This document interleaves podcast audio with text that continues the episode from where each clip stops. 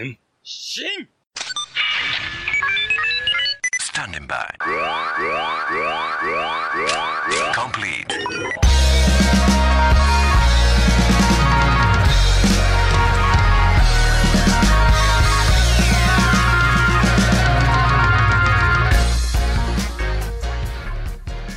Greetings, heroes of the internet. I'm Travis. And I'm Nathan. And we are the Henshin Men, a podcast that celebrates Japanese superheroes and their high-flying and high-kicking adventures. In this installment, we will be discussing Kamen Rider episodes seven and eight.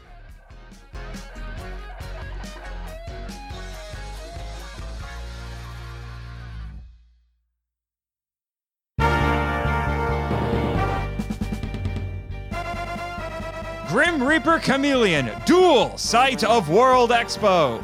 Shinigami Kamirian Kato, Banpaku Ato. Continuing his battle against Grim Reaper Chameleon, Takeshi Hongo attempts to rescue Tatsuo Sunada and uncover the truth behind the Nazi treasure before Shocker can get their hands on it.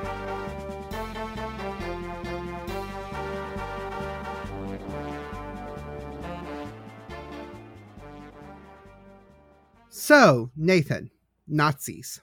Nazis. Yahtzees. Yahtzee.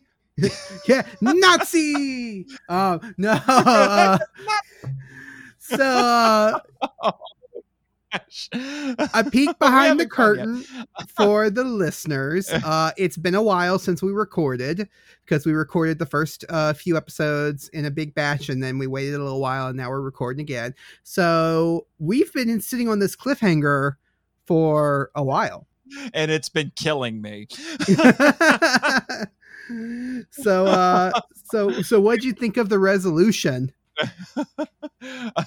Actually, it was everything that I expected, basically. But I, let me tell you, I had to resist the urge at least a few times not to jump ahead too early with this.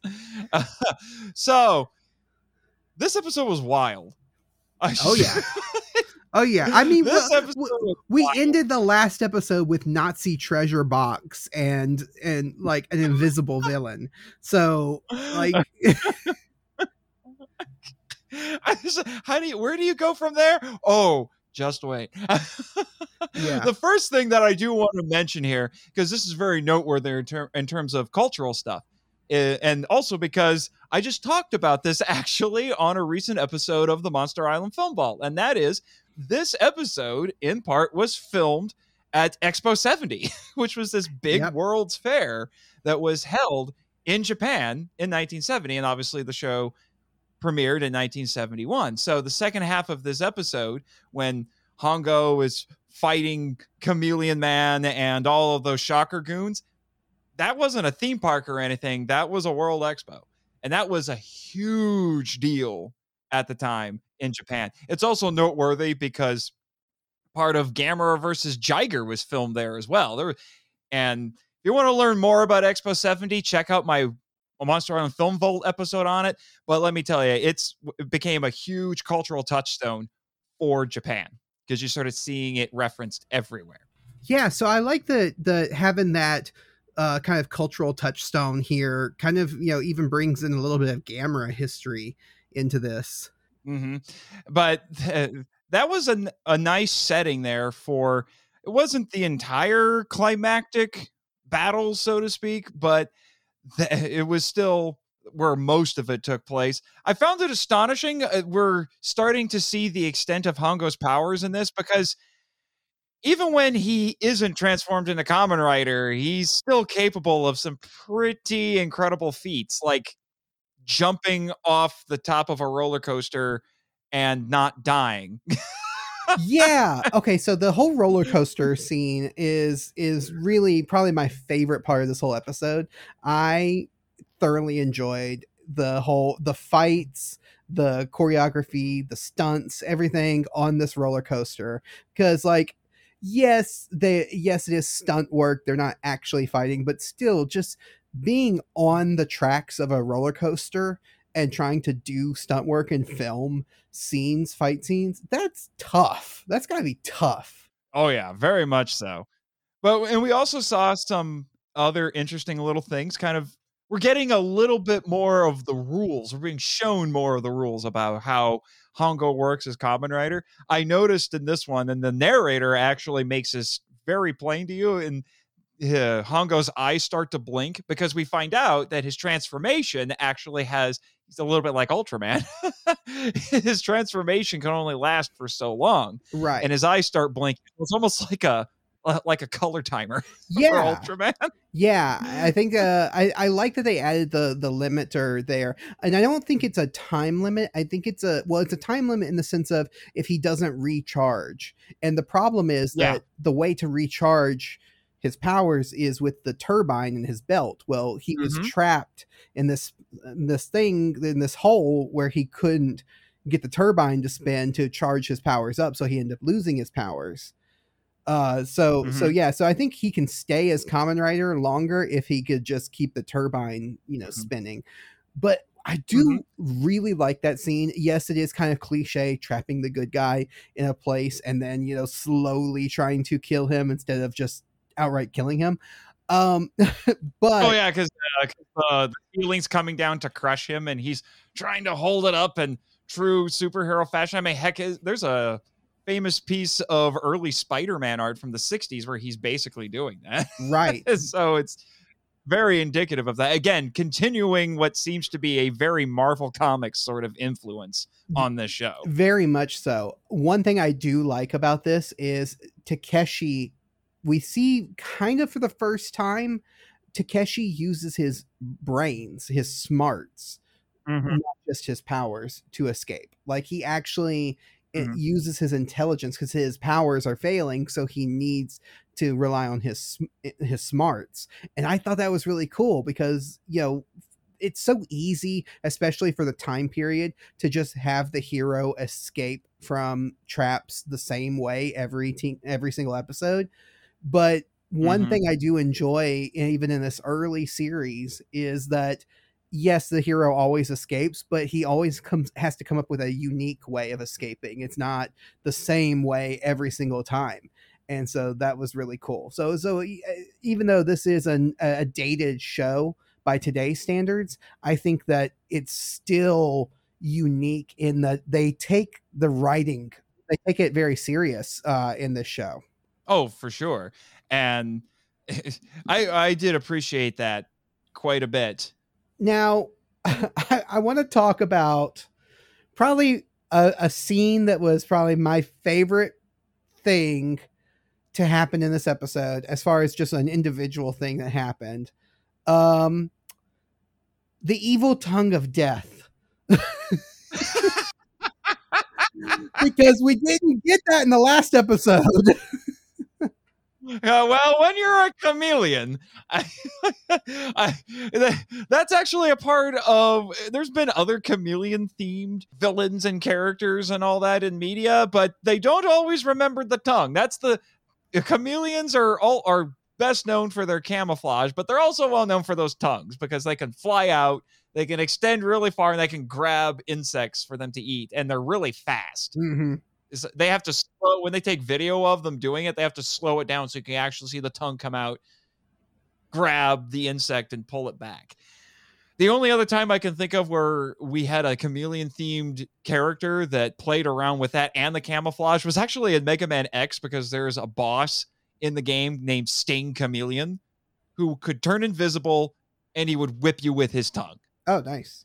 So I so I've talked about some of the highlights from from the episode for me, um, the evil tongue of death, which just was it's so great. Just and, and the way it wiggles kind of out of his mouth to begin with before it like launches. It's so funny and so great. I love it.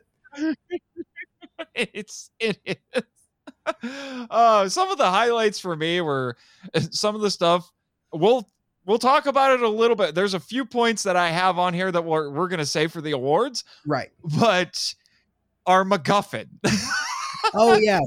Our Nazi, our Nazi MacGuffin. There was some of these details that they throw into this episode, and I'm just thinking, really? This is very comic bookified. Like, they say that they test a box because Hongo gives Shocker the Nazi treasure box. Right. And they test it by shooting it with a gun, and they say, oh, the bullet went through. This is clearly a fake because the real box can survive a nuclear blast. To which I say, was this made after the war? How would the Nazis know how to make a right. box that could survive a nuclear blast? Yeah. Yeah. I get why it's there for plot convenience, but I'm still just kind of thinking, really? Yeah. I do I do like this whole Nazi treasure thing. It makes it feel almost like a Indiana Jones style. It does feel a bit Indiana Jones-ish, but the the idea of recovering Nazi gold or a Nazi treasure is actually a plot that is fairly common actually in a lot of stories. You know, there's some, I think there are World War Two movies that deal with that. There are some uh, some adventure stories that are post World War Two that deal with that. So it's a thing. The Nazis, historically speaking, did hoard a lot of wealth, mm-hmm. and it, you know, and nobody knew where all of it was after the war.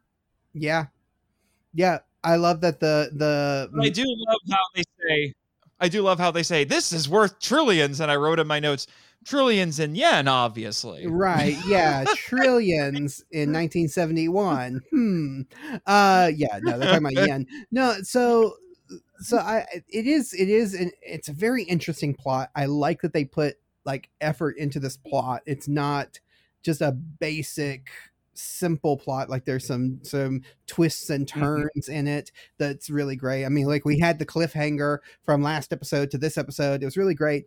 Um, but the little details. And it also shows that Shocker needs money to fund their evil plots. Yes. They need a lot of money. I mean, from nowhere. Right. Yeah. It takes a lot of money to convert people into animal cyborg men. Yes. It, it takes money to be uh, an evil uh, would-be world conquering organization. I mean, haven't you seen G I. Joe? Half the time Cobra's plots involve making money. Right. Exactly. Uh, we're going to talk about that. Money. We're going to talk about that in the next episode of Henshin. Oh yeah. Man. Yes, yes, we will. Yeah. So uh, a little preview of the episode, but the I I love the flash the not flashback but the story that we're told by the captured scientist, because it reminds me actually a lot of something that I know is very near and dear to your heart, Travis, and that is Frankenstein Conquers the World. Yes. Yes. The guy tells Hongo about how he got the box and how it was shipped by, from Germany during the war by submarine to Japan, and then they gave them the box so that they could hold on to it with all of its secrets and stuff like that. And I'm thinking, somebody saw Frankenstein Conquers the World. Yep. Uh, yeah, I was I was kind of expecting them to open the box and there be a like a heart inside. But no Baragon, unfortunately. No Baragon. No Baragon. But we did get the evil evil tongue of death. Yes, yes, yes. But if I may promote us a little bit, you actually came on the Film Vault, my other podcast, to talk about Frankenstein Conquers the World. So go check that out, listeners. Also check out Kaiju Weekly, where we talk about uh, Frankenstein Conquers the World, a k a. Frankenstein versus Baragon, because that was the first episode with my co-host, uh, Michael.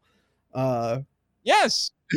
So yeah. Yes, so yeah, yeah we've uh, both of our own podcasts have done episodes on Frankenstein Conquers the World. So yeah, and now we're here talking mm-hmm. about it again.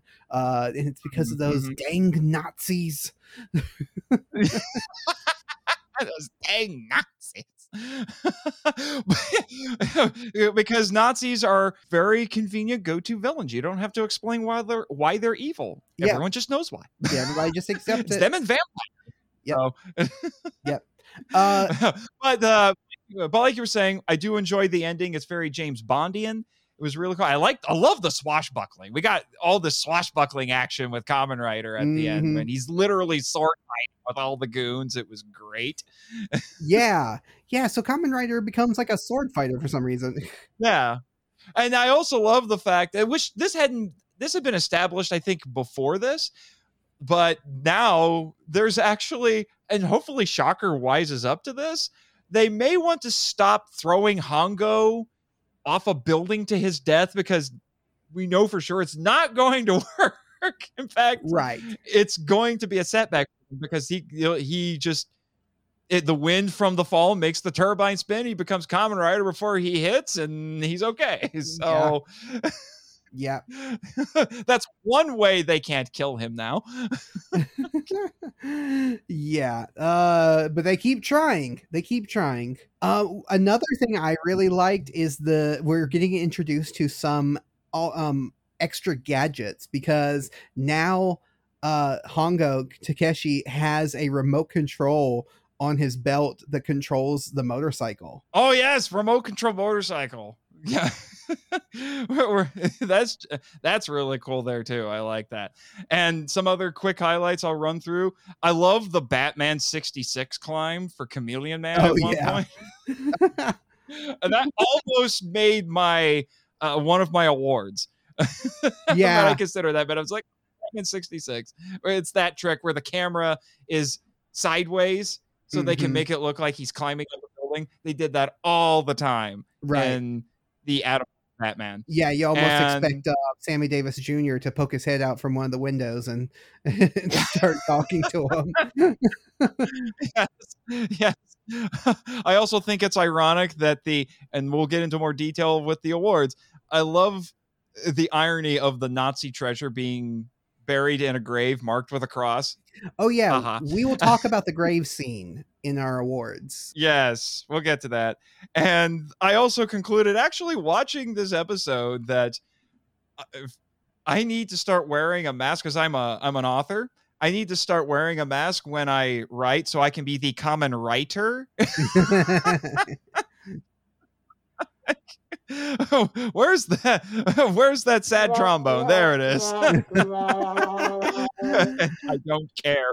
Part of the shtick of the show is puns. Yeah, deal with it. I'm just sitting here singing "Kamen Rider, Kamen Rider, Writer, Writer." Uh, it's great. So, are you going to do the pose and do the writer chop? uh, uh, right chop, right there, stroke. I'm not.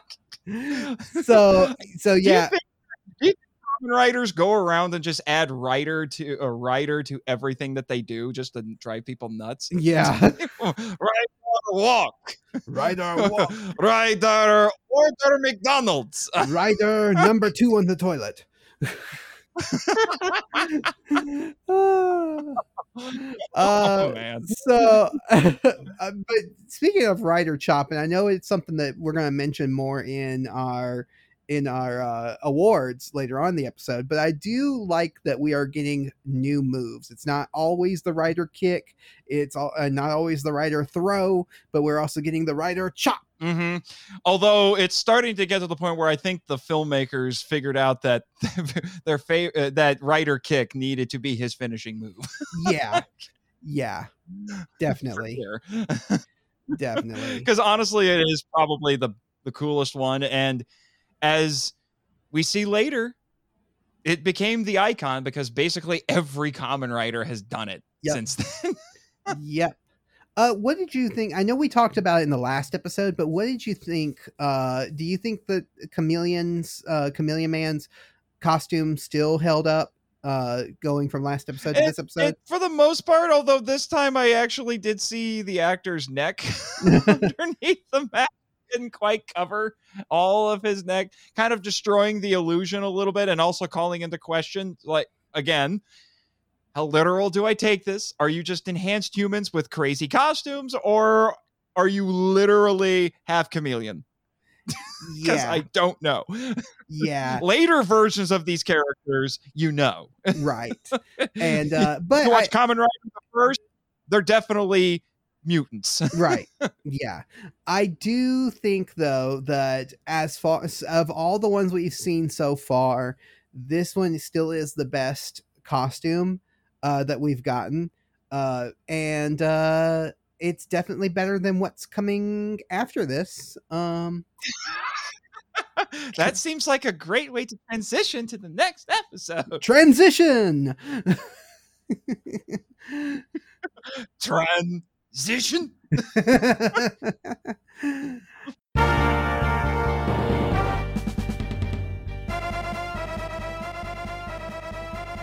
Creepy bee woman, Kai, Hachi Onna. Takeshi investigates as people who had glasses made at Kagemura's optometry store, including Ruriko, start to disappear.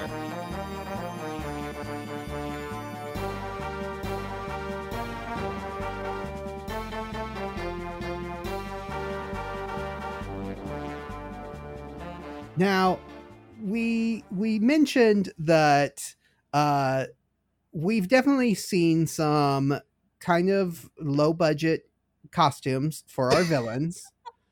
Uh, and we definitely will see some more low-budget costumes for villains. But this one kind of takes the cake. Oh, the bee woman. Because when I hear bee, as in like honeybee, bumblebee, you know what are the first colors that come to my mind? Yellow for sure, black, certainly not blue and purple. Right. This is the gaudiest costume in the show so far. And as soon as Bee Woman appeared on screen, I, oh yep. my gosh, it was so hard for me to take it seriously. Yeah. So I'm just like, and then you, and then there are all of these other very questionable just design decisions with this costume. Yeah, we got the spiral bra. There's fur on the thing. She's got fur on parts of her costume. Yeah, she had a cape too. She had like a little cape. Yep. She well, had my favorite part. She had a purple mullet. Yes, a purple mullet. The costume was mostly blue. But then my favorite one, because they remembered, oh, wait, she's supposed to be a bee. I call it the spiral bra.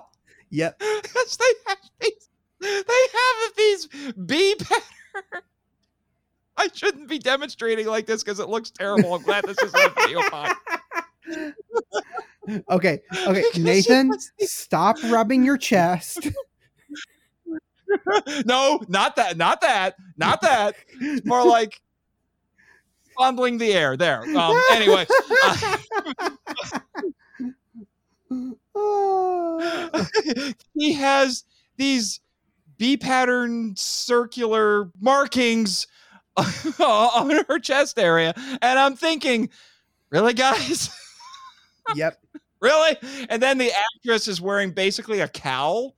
Yep. With big old like green eyes, like like visor eyes. Mm-hmm. And then she has blue and purple makeup on the second half of her face, and it doesn't quite go all the way down to the to the collar of her costume, so you can see a little bit of her actual skin in some shots. Just the whole thing. Yeah. And, but they they want her to be terrifying. They tried so hard to make her scary, and all I keep, I can't get past the gaudiness. This is sixth Doctor levels of gaudy. Yeah. Yeah. For anyone who's seen the Sixth Doctor, and his name is suddenly escaping me. Oh, um, Colin Baker. Colin Baker, yeah. Colin Baker. Colin Baker, if you've ever, Colin Baker famously described his costume as an explosion at a rainbow factory. Yep. This is up there. Yeah, this is definitely the worst costume of that we've seen so far, and probably of the whole series. We may have to do a top ten like worst uh, villain of the week costumes when we're done with this. Probably. This will be close to the top, if not number one. Probably. Although what's really cool is other this is the first female villain of the week that yes. we've had, yes. unless you count the Fishnet Squad. Yeah, which I mean, I, yeah, I guess you can kind of count them, but they didn't really do much as far as like they didn't have a personality. This is like the first, other than other than creepy, right? Right. This is the but this is the first. Uh, this is the first female villain that we've had that's uh, that actually has a personality and a and a theme uh, to her. So mm-hmm. that was cool. Yeah. Now, I will admit we did we did a little digging before we recorded. This character actually did come back a couple of times. She yes. came back in Kamen Rider Decade. They used the same basic design, but I think they tried to improve it a little bit. Yes. Well, does come back in this this series. Yeah. Oh, and she yeah, and she comes back in this series. So. And then oh she comes back later in Decade. Uh, and the costume, like you said, the costume is a little bit better.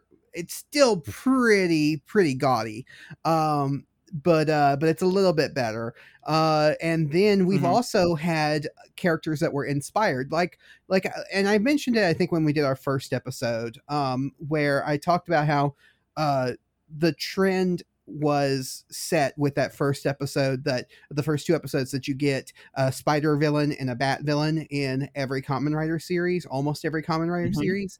Um, mm-hmm. You also get a bee themed character in a lot of them. And I won't say everyone, but you will get them in a lot of them. We looked it up. Uh, there's definitely uh, there's definitely one in Agito, Kamen Rider Agito, uh, mm-hmm. which doesn't look anything like this. She looks more bee-like, but you can see the inspiration. She has the white cape. Mm-hmm. She has the kind of a cowl with the exposed mouth, um, and she has the mm-hmm. sword. So it is very heavily inspired by this.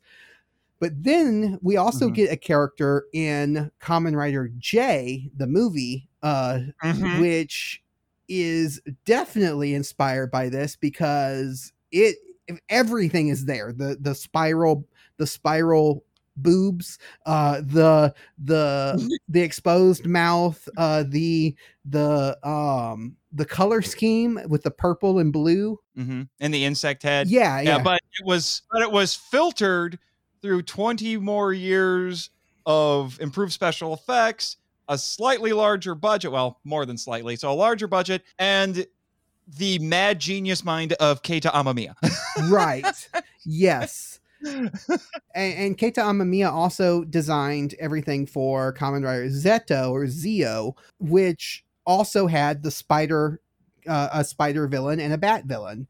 Uh, so, you know, mm-hmm. he basically did the three big ones, uh, that you see mm-hmm. in most Kamen Rider series, or a lot of Kamen Rider series. And he just did them in his mm-hmm. own twisted Amamiya way. And boy, is it awesome looking. It is. It is. But we're not here to talk about Jay or Zeto, at least not yet. So, creepy bee woman. What's the uh, what's let's talk about the other big part of this episode. Mind control Google glasses. Yeah. Yeah, that make you that make you a really bad dad. Yes. That guy just shoved I his daughter wa- out of the way.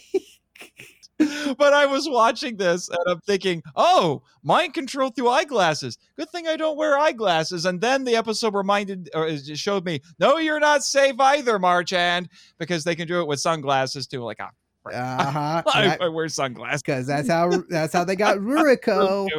Yeah, because she wears sunglasses. Yeah, speaking of Ruriko, um, one of the things I do like is she kind of takes on a very and, and it's not as It's not as modern, uh, you know, as you would get nowadays, but it definitely for the, for the time period was really cool how she took on almost like a Lois Lane type uh, role where she yes. puts herself was willing to put herself in danger to investigate this stuff. And yes, she does have to be saved by the by the hero. And so she does become kind of a damsel in distress, but she isn't necessarily just a useless character. She is a go-getter. She will get out there and do what has to be done and put and take risks to do it. And I like that about that character. Yeah, there's a lot of criticism of the damsel in distress trope, but with characters like Ruriko in this episode, Lois Lane especially, it's not because they're helpless characters, because they intentionally throw themselves into danger, get in over their heads, and then the heroes have to intervene. You know, it's not like Anne from King Kong gets away, right? You know, because she can't do anything. Yeah, yeah, and it's not that they can't take care of themselves. It's just that they keep digging deeper and deeper until they can't to get themselves out. So. Yeah, I love that. Uh, but but talking about Ruriko in this episode, she's like the slow realization that Takeshi has that, it, oh, it must be the glasses.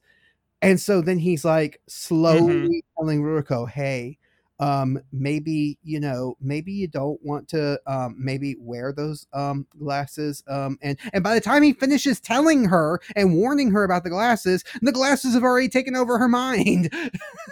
It's like, dude, summarize, summarize. It's just just walk up and say, glass is bad, and then take them off. Okay? Right. Earrings where you might have to work a little bit and hurt somebody, you could just walk up, grab them, and pull them off. No problem. Yeah. Yeah. Now, I did like that they released the these prisoners. They, they they were able to escape with these prisoners, but then come to find out, oh, it was just a trick all along, that the that they were still being mind controlled. Uh, the prisoners with the cartoonishly huge numbered signs. Yeah. Yeah. That made me laugh. I have to confess, that made me laugh. It was like Doctor Seuss levels of huge, dude. You know, like thing one, thing two. You are prisoner one thirty-seven. Yeah, yeah. Uh, you know, one thing I didn't, we didn't talk about in the last um, episode that, and he he kind of takes a back seat in this one because they don't see him as much. But it's uh, Tobei Tachibana, uh, the mentor character. Mm. Uh, he he kind of takes a back seat in this episode. He doesn't really play as big of a part in this one as he did in the last one. So in the last one uh, that we, we were talking about just earlier, he went so far as to like dress up in a costume and pretend to be a scientist and everything to, mm-hmm, you know, and mm-hmm, stuff. Mm-hmm. And that, that was a funny scene of him with the fake mustache and everything. And then it's falling off. Right. But, uh, but yeah. Or, and, or uh, like, put it on, put it on. I think they're spying on us. Right. Yeah. Quickly put it on before they see. And they saw, so they knew. But no, in this, in this episode, we don't get very much Tobei Tachibana. No. And I think it's because uh, Ruriko takes a little bit more center stage from the supporting cast this time around. So we get another scene where Takeshi gets captured, uh, which seems to happen a lot. Oh my God. Uh, Takeshi needs to uh, trim his nails a little more often, I think. So I think that was done on purpose. So in the in the dialogue that uh, the at least with the subtitles, uh, it said that they were going to that the thing they were shooting him with was to, supposed to cause paralysis. And I think the point of mm-hmm. him squeezing uh, his fist so hard was to keep the paralysis from from happening. Because then later he's able to break free of the chains, whereas if he was still paralyzed, mm-hmm. he wouldn't be able to do that. So, I, I to me, oh. in my viewing of it, that's what I think. Mm-hmm. Yeah, because I was kind of questioning a little bit. It's like, really, guys? You know, this is Kamen Rider.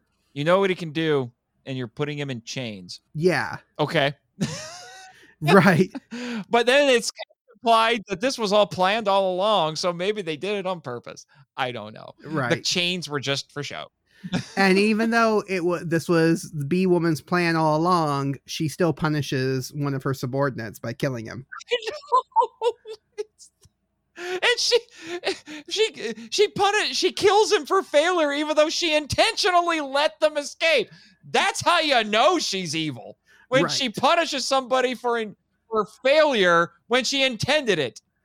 When failure was part of the plan, she still kills the guy. Right. Good Lord. Yeah. And he didn't be like, I, he, he wasn't like, uh, this was, but, but, but this was your plan.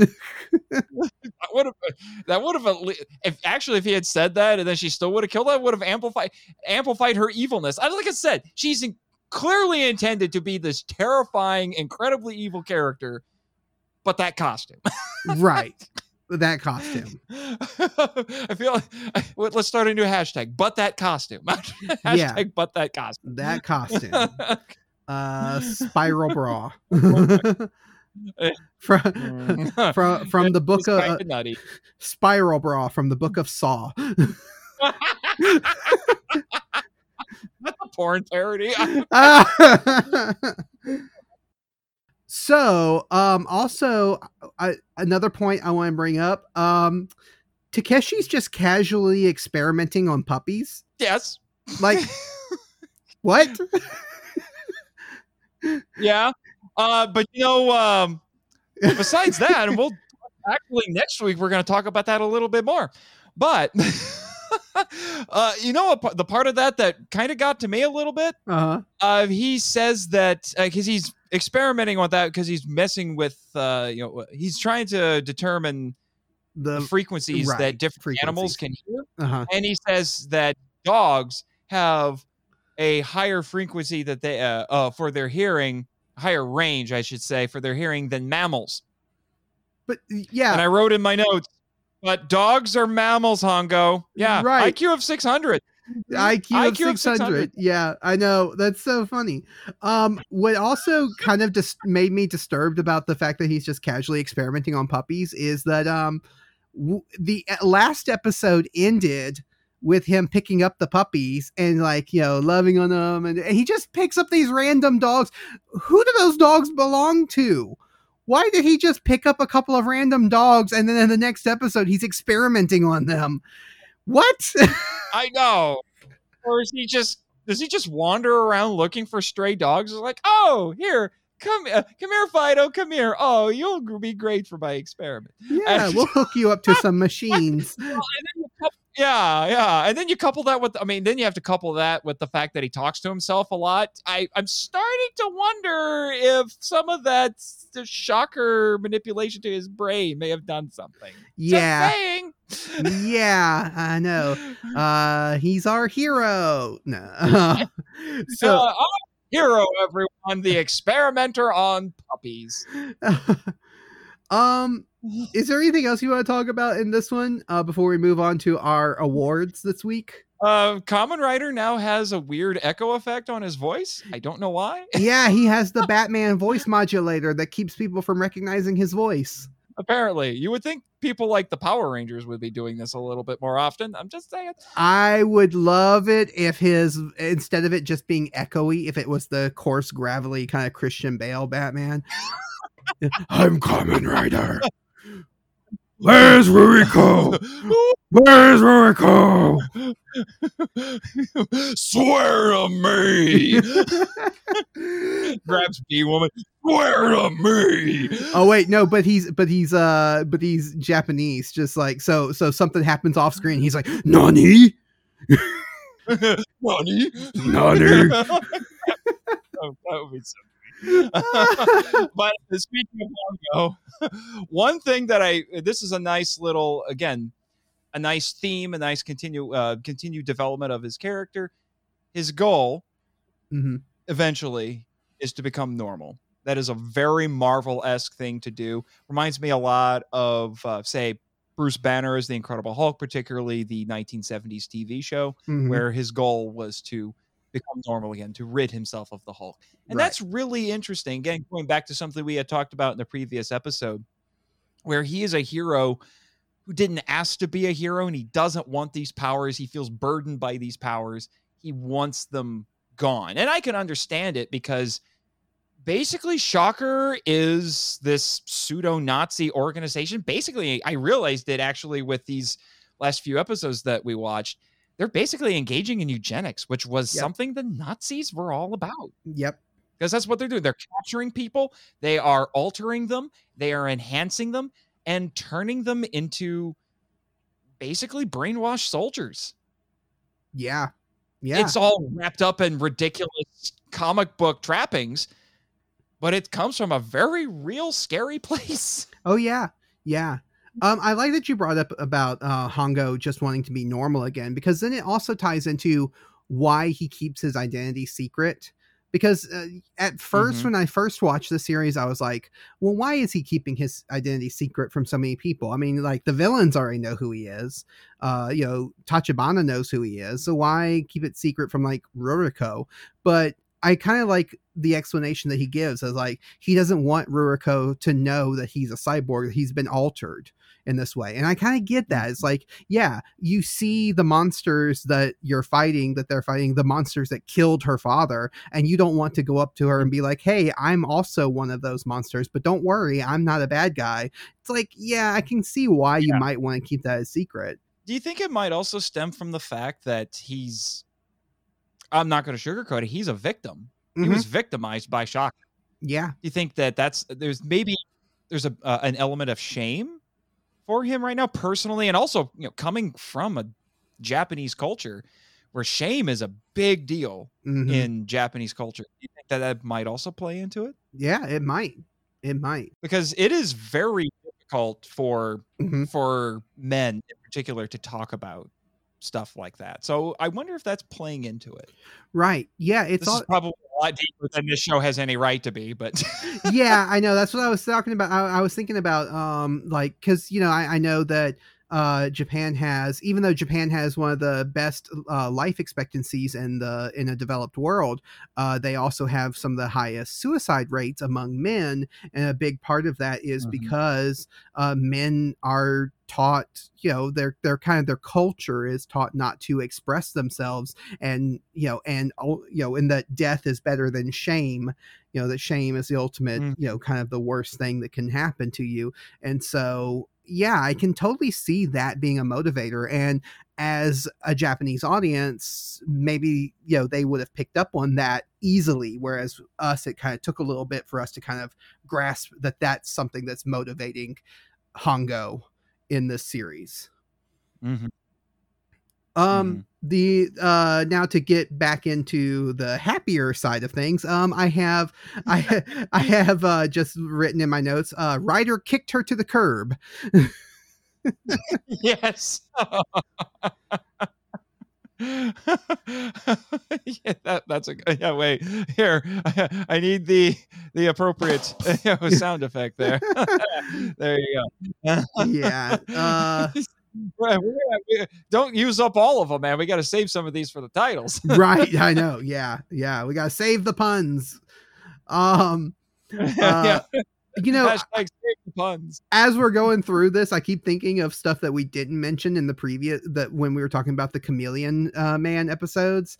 Uh, but like the fact that uh, um, Ruriko shows up on the motorcycle uh, and Takeshi's oh, like, that- go ahead, go ahead of me and tell, you know, and, and tell Tachibana and, you know, and, and like get, tell him we have a plan. And then he takes the motorcycle she was riding on and rides off on it. Like, wait a minute. Do, you, you just, you just left Ruriko standing in the middle of this, this road. Huh? Okay. It's not really mentioned in the show, but Uh, and I see also one of your other notes here is a, is a quotation. We've only just opened and we're getting great reviews. Dun, dun, dun. That is okay. I want to talk. So I'll go ahead and talk about it, even though that's going, uh, spoiler, that's going to be one of my awards. Um, when we get to the awards, but this deserves to be talked about. This guy who works at the eyeglass, uh, uh the optometry place, he, he's just, it's just a casual conversation. He's like, oh yeah, we've only just opened and we're, we're getting great reviews. And then all of a sudden the, the camera just zooms in to his eyes and he just has this look on his face. And I vocally said, dun, dun, dun, like what? He didn't say anything sinister, but he gave the most sinister look. It's just one of those things. You can, if you say the most innocuous line as creepy as possible, yep, it can become scary. Yep. Uh, so any other thing you want to talk about before we get into our awards? Uh, Uh, does Shocker have color ranks like in Star Trek now? Because some of the goons have different colors. Like most of them are black, but now we have some guys who are in red. They might. So like, are they commanders or something? Yeah, I'm just noticing that. Yeah, they have they have the science the science uh the science division, the command division, and and uh, engineering. Uh, Yeah, and clearly Shocker has never watched the original Star Trek because they would know better than to put their goons in red shirts. Yeah, although to be fair, even the ones in red uh, in red shirts, black shirts, any shirts, they all get kind of they all get it. Yeah. Well, with that, let's move into the awards. Yay! This is gonna be fun.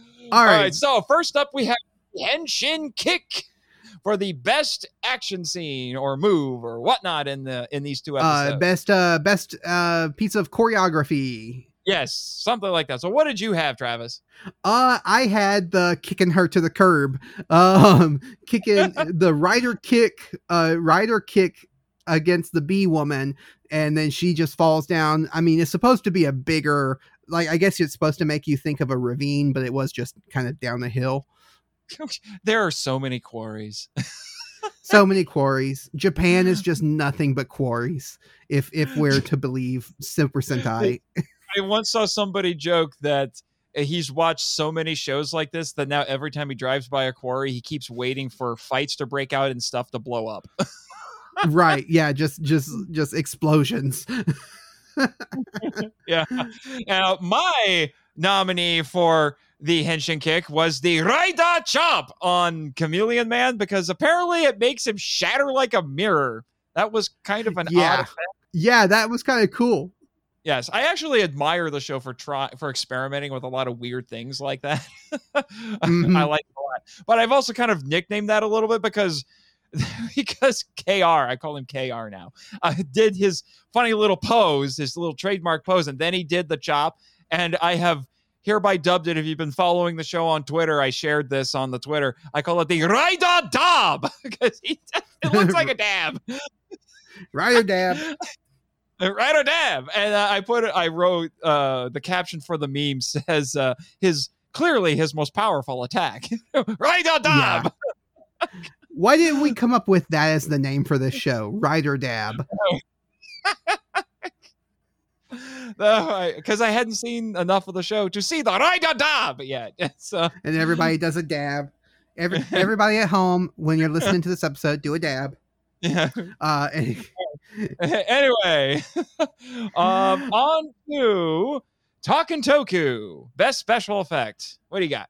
Yeah, because tokusatsu is a, it basically means special effects. So, and this is a tokusatsu show, so we got we got to talk about the special effects. Um, I we both have the same one, uh, which yep. is from episode eight, which is the the transformation scene where they go full animated kind of rotoscope thing. They've done it before uh, in a in a previous episode, but this was different. Uh, it was a little bit different because he was falling as he was transforming mm-hmm. in this one. I mm-hmm. just and I love a good henshin. I love a good henshin. Mm-hmm. Mm-hmm. It looks like comic book art to boot. So and it's really nice mm-hmm. comic book art too. And it's kind of like the it's I think it's meant to be a little bit choppy because it just looks like maybe four or five frames as he slowly transforms as he's falling. I just think it looks cool. Mm-hmm. It's very stylized and I like it. So, yeah, yeah, I love when they do that. Like you, like you said, one thing I do love about this show is them experimenting with different things. Like a lot of them, yeah, are dated by today's standards, but they're doing you, they're doing unique things, which is which is something that you can't really say about all of the shows from this time period. Not at all. All right, and then on to coming at ya, the best line from the episodes. So I'll let you take this one first, too, Travis. Okay, so the best line for me comes from the episode with the Nazi treasure, of course, because he says, "A treasure worth trillions. Shocker would surely want to use it for evil." And it was of that course. pause. It was the pause. Shocker would surely want to use it for evil. Yes. Who said this line again? Remind me. uh, that, that was Takeshi. Oh, that was Takeshi. Takeshi. Yeah. Is that it? Yeah. Uh, and it's like, it sounds so profound because it's like, oh, it's like a realization. They are going to use it for evil. It's like, well, well evil yeah. Going to use the money for evil? Of course. Right. Yeah. And, and, uh, and not to spoil anything, but, uh, next week's episode, uh, my award, the same award also goes to a very ob- obvious line like that too. So I don't know what it is about that kind of line that I just think I find really funny. Well, my line for, well, my nominee for this award is along similar lines. It's from Kamen Rider K R. And just to let people know, when I am looking for nominees for this, I am typically looking for lines that are funny, profound, or B A, just so you know. That's my criteria. So mine is, "It was a tainted treasure generated by the evils of the human heart," which is yeah. comes from the end of that episode where Kamen Rider is telling the villains off and saying right. yeah. what he did with the treasure, which we'll talk about a little bit more in the next award. Right, yeah, because he, because uh, we don't get to see the treasure. All this talk about the, the Nazi treasure, and we never actually it, get to see it. It's truly a MacGuffin in every sense of the hit of what Hitchcock meant. It is a MacGuffin. It's the thing everybody wants, but what it is isn't important. Right, exactly. So to uh, so now to my favorite award, what the Henshin? W T H. R- let me get mine out of the way because I feel like we're going to talk about yours longer. So let me get yes. mine out of the way real quick. I already mentioned it. It's the dun dun dun moment uh, in, in the optometry uh, store because that was just silly and funny. And what? Why? Uh, now, Nathan, let's talk about yours because I also want to talk about yours. Oh my gosh. I did not see this coming. First, I have to set this up. I have to set this up. Yes. So Kamen Rider transforms, fights all the Shocker goons and Chameleon Man at uh, at Expo seventy. They think they have defeated him, that he is dead. So it's like, ha-ha, we win. We got the box. We know where the treasure is. And then they go off to someplace that I mentioned before. The Nazi treasure, worth trillions, is apparently in a grave marked with a white cross. Again, I love the irony of it. They start digging it up, and they only have to dig, I think, maybe six inches instead of six feet. Right. That's very deep. And they find a casket that actually didn't have a Nazi logo on it to boot. Uh-huh. It's like they're branding everything. Yep. And then they and they're like, aha, and I'm like, okay, what's gonna happen? I'm expecting Kamen Rider to just show up and be like, aha, I'm not dead. And but uh that's not quite what happened. They open up the casket and out pops Kamen Rider. I'm like, how in the heck did you do that? We saw you fall. You were supposed to be dead. How in the heck did you manage to get over here in the interim and bury yourself in a perfectly made grave that did not look like it had been recently disturbed? I just, what? It was the most yes. Scooby-Doo style logic leap. I loved it so much. Uh, that, if if I was to give an award, like a W two H award for all the episodes that I've watched so far, this one wins. Yeah. Out of all the we've seen so far, this one wins because I don't know how this works. Yeah. What? Yeah. How? How did he bury himself? How did he get there? How did he beat them there when he was thrown off the building? Yeah, and I mean it's it's too early for a second rider, so we can't just do that. So I just yeah. What? And why? It was, it was done in the scripting process just so they could have a ridiculous plot twist finale. Yep. So they're like, oh, wait, he got beat up and they think he's dead. Eh, just have him pop out of the grave anyway. Yeah. So uh, so my note my note for this scene was, um, so uh, we're just going to accept that Kamen Rider was in the grave. Um, sure. Why not?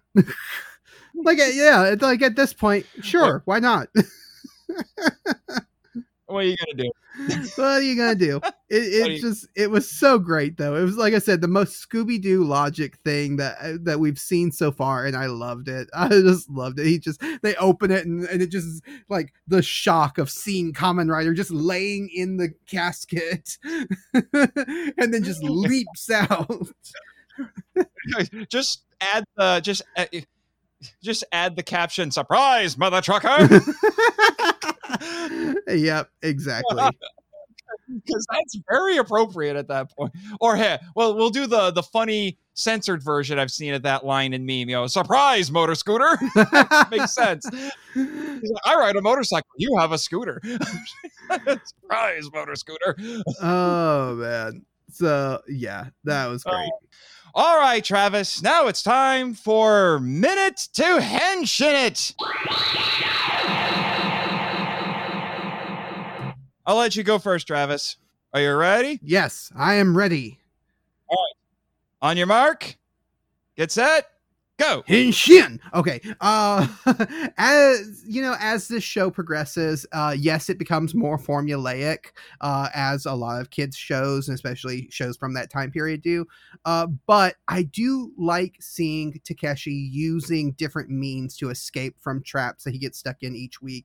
You know, he does use his brains more than his bronze. He's using logic, and and yeah, they are trying and experimenting with new kind of filming techniques and different things that makes it very interesting. Uh, I like that he doesn't always rely on his Kamen Rider powers, and you can really see the gold that's underneath the low budget costumes and sets in this series. There's real gold and there's real love put into this show. Oh, you got fifteen seconds left. You want to bank it? Uh, no. Uh, Henshin. Okay. I, every time I do that, I do okay. like the, you, you, I do the Iron Chef, you know, uh, hi, cuisine. yeah. yeah. All right. No, it's, uh, it's my turn. Go. All right. So as the noob on this podcast to this show, I continue to be amazed at how the show is progressing. When it started, I was not put off so much as a little bit surprised at how low budget it seemed. And uh, especially when you're used to watching newer tokusatsu shows, or even something like Ultraman, which was comparatively had better production values compared to Kamen Rider at this time. But as time has gone on, much like what you said, Travis, I've gotten used to it. I've learned to appreciate it. And I'm really starting to see the gold that hopefully does not belong to Nazis uh, underneath all of this, and seeing the love and the care that they're, that is being put into the show, despite its shoestring budget and, you know, surprise motor scooter. All right. All right. But before we close up shop with this episode, we have our first iTunes review to share with everyone, Travis. Yes, we have one that's called Ramen. Uh, no, ramen. uh, I'm going to be doing that a lot, especially since I keep. uh, so com- ramen, raida, ramen, raida, ramen, raida. It's Ramen Kaider. Ramen Kaider. Uh, no, Kamen Ride or Die. Uh, and it was written by Hamilton underscore fifty-four. Um, first off, before we before I read it, uh, Kamen Rider Die. That's another podcast. Maybe he meant to review this on re- meant this for a different podcast. Hmm. Let's see. Possibly. Hmm. Uh, so yeah, he's uh, he said uh, I've been looking forward to re- the release of this podcast since hearing about it on the Kaiju Weekly podcast. Travis and Nathan do a fantastic job at breaking down all the Henshin goodness contained in a lot of these series. It's no surprise they started with Kamen Rider, and I'm totally here for it. So far, the first couple of episodes have been a lot of fun and very interesting to listen to. I'm looking forward to hearing more high-kicking adventures from the Henshin Men. Thank you very much, Mister Hamilton fifty-four. Yes, thank you very much. Uh, a person that we do not know him in real life, um, uh, and doesn't happen to be the co-host of one of our podcasts. And a frequent guest on the other. No, not at all. No. Uh, but in all seriousness, people, I do want to let you know, it, we would really appreciate it if you would leave reviews for the show, whether they be on iTunes or hopefully we'll be on Podchaser. I keep checking Podchaser. We're not there yet, but maybe we need more episodes. But feedback like this is the lifeblood of podcasters. It's, it really helps us. It really helps keep us going, and it also makes it easier for more tokusatsu superhero-loving fans like yourself to find the show. Yeah. So thank you very much. And also, we don't mention it uh, when we're closing out the episodes, but uh, if you want to email us and let us know what you thought of the show, or to give us suggestions on what you would like to see us cover in future episodes of the Henshin Men, uh, you can do that. Henshin Men, that's H E N S H I N men at gmail dot com. And uh, yeah, so we want to say thank you for listening to the Henshin Men, a tokusatsu appreciation podcast. You can find links to all of our social media in the description of this episode. You can listen to more of me on the Kaiju Weekly podcast, and listen to more of Nathan on the Monster Island Film Vault. If you found some enjoyment from this podcast, like we said, consider giving us a five-star rating on iTunes. And until next time, what are we going to say, Nathan? It's time for us to vanish into Henshin air.